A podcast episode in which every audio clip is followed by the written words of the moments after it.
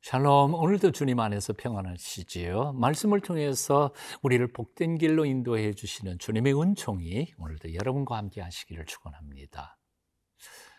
광야에서 40일을 금식하신 예수님께 사탄은 다가와서 돌로 떡을 만들어 먹으라고 유혹합니다. 사탄만큼 우리의 약점을 가장 잘 알고 있는 존재는 또다시 없을 것입니다. 그런 사탄의 전략을 가지고 예수님을 함정에 빠뜨리려고 바리새인들과 헤롯 당원들은 야합하고 그에게 다가갑니다. 오늘 마태복음 22장 15절부터 22절까지 함께 읽겠습니다.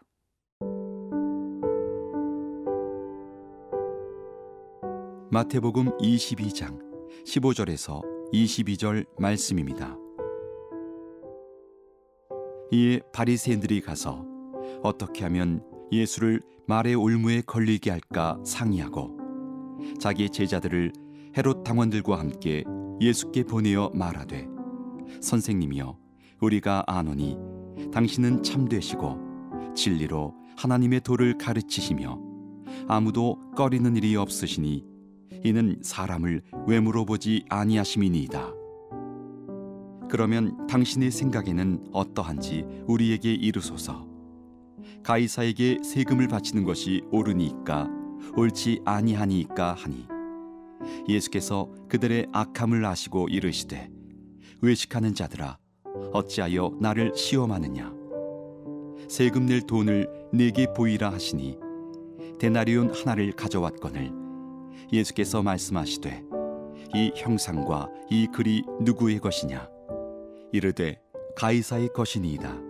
이에 이르시되 그런즉 가이사의 것은 가이사에게 하나님의 것은 하나님께 바치라 하시니 그들이 이 말씀을 듣고 놀랍게 여겨 예수를 떠나가니라 15절에서 17절까지 제가 봉독합니다. 이에 바리새인들이 가서 어떻게 하면 예수를 말의 올무에 걸리게 할까 상의하고 자기 제자들을 헤롯 당원들과 함께 예수께 보내어 말하되 선생님이여 우리가 아노니 당신은 참되시고 진리로 하나님의 도를 가르치시며 아무도 꺼리는 일이 없으시니 이는 사람을 외모로 보지 아니하심이니이다. 그러면 당신의 생각에는 어떠한지 우리에게 이르소서 가이사에게 세금을 바치는 것이 옳으니까 옳지 아니하니까.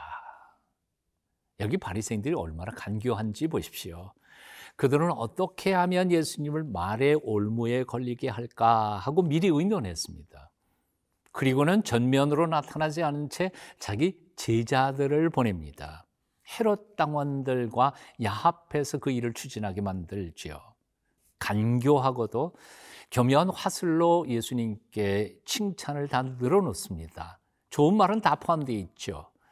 당신은 참되시고 진리로 하나님의 도를 가르치시며 아무도 꺼리는 일이 없으시니 이는 사람을 외모로 보지 아니하심이니이다.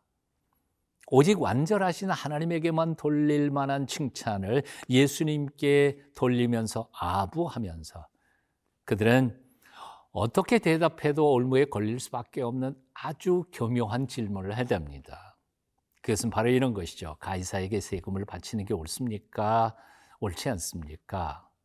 뒤집어서 표현하면 로마 황제 가이사에게 세금을 바칠까요, 말까요? 하는 것이었습니다.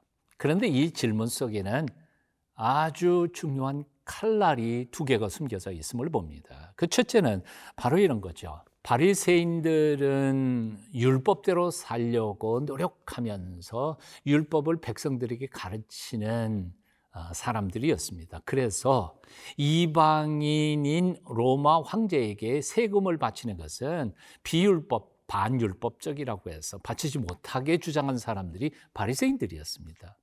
자, 그런 거 하면 그 정반대의 주장을 한 사람들은 바로 헤롯 당원들이었습니다. 그러니까 평소에 바리새인들과 헤롯 당원들은 주장이 정반대이기 때문에 함께 동행하지도 함께 어울리지도 않는 사람들인데 공동의 적인 예수님을 어, 무너뜨리기 위해서 야합한 것이었죠.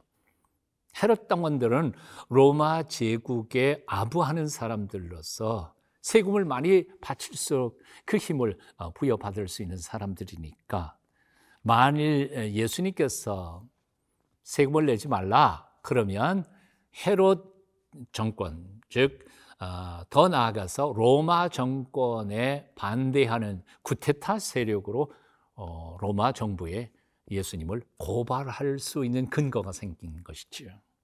자, 예수님께서는 이 두 가지 선택 앞에서 참 곤란하게 됐습니다. 참으로 교묘한 함정이었습니다. 예수님은 어느 쪽으로 말씀하실 수도 없었던 그 꼼짝없이 그들의 계략에 말린 상태였습니다. 자, 사탄과 그 부류들은 오늘날도 하나님의 백성들보다 얼마나 그렇게 간교한지 모르겠습니다. 기회만 있으면 하나님의 백성들을 유혹하고 넘어지게 만들려고 다가오고 있음을 발견하게 됩니다. 오죽하면 사람 되어 오신 하나님이신 예수 그리스도께도 이런 함정을 파놓고 있었을까요? 그래서 사도 베드로는 이렇게 우리에게 간곡하게 권하고 있음을 봅니다. 근신하라, 깨어라, 너희 대적 마귀가 우는 사자같이 두루다니며 삼킬 자를 찾나니 너희는 믿음을 굳게 하여 그를 대적하라. 그를 대적하라. 깨어야 하겠습니다.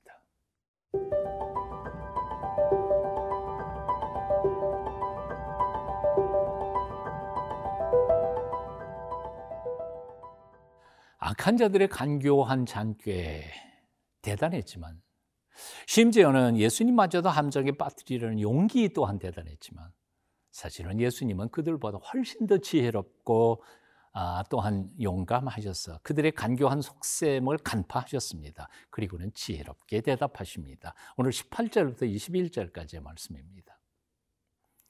예수께서 그들의 악함을 아시고 이르시되 외식하는 자들아 어찌하여 나를 시험하느냐 세금 낼 돈을 내게 보이라 하시니 데나리온 하나를 가져왔거늘 예수께서 말씀하시되 이 형상과 이 그림 누구의 것이냐 이르되 가이사의 것이니이다 예 이르시되 그런즉 가이사의 것은 가이사에게 하나님의 것은 하나님께 바치라 하시니 바리새인들과 헤롯 당원들이 예수님을 함정에 빠뜨리려고 교묘한 아이디어를 가지고 찾아왔지만 예수님께서는 그들보다 한 차원 더 높으셔서 흑백 논리의 그들의 주장에 함정에 빠지지 않으셨습니다. 아, 그렇습니다. 인간에게 지혜를 주시는 하나님이 어찌 인간보다 지혜롭지 않으시겠습니까?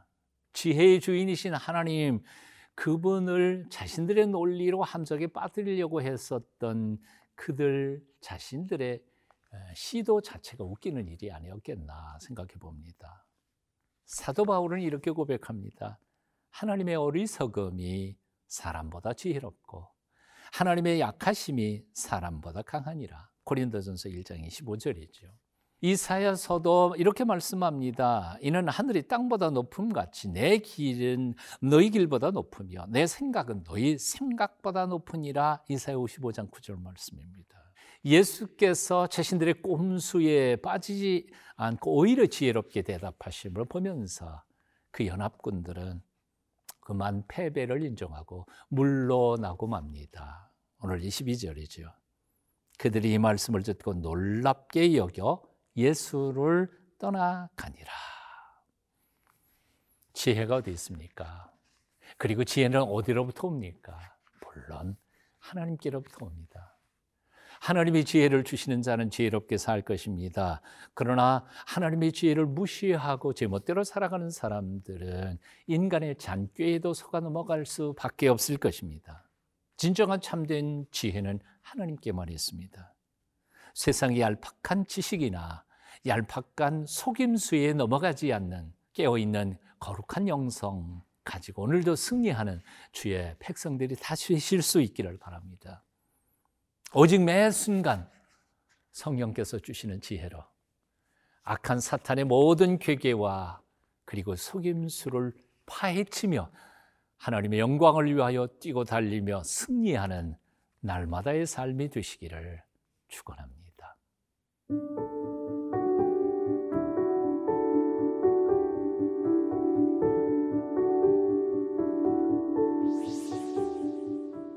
태초부터 말씀으로 계셨고 지금도 우리를 깨우쳐 말씀을 따라 살게 도와주시는 성령님.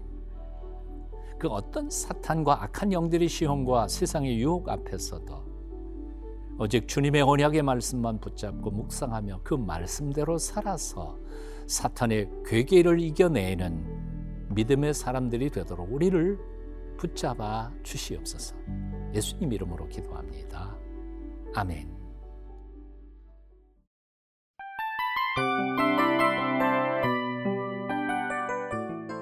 이 프로그램은 청취자 여러분의 소중한 후원으로 제작됩니다.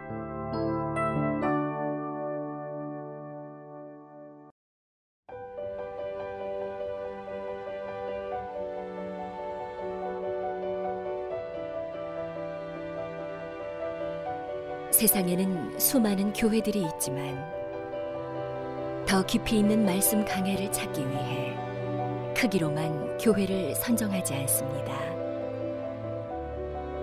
보다 좋은 영적 콘텐츠를 더 많이 나누기 위해 방송비를 받지 않습니다. 1년 365일 복음만 전하고 싶어서 우리는 광고를 하지 않습니다. 온누리의 복음을 땅끝까지 CGN TV와 함께 땅끝 선교사가 되주세요.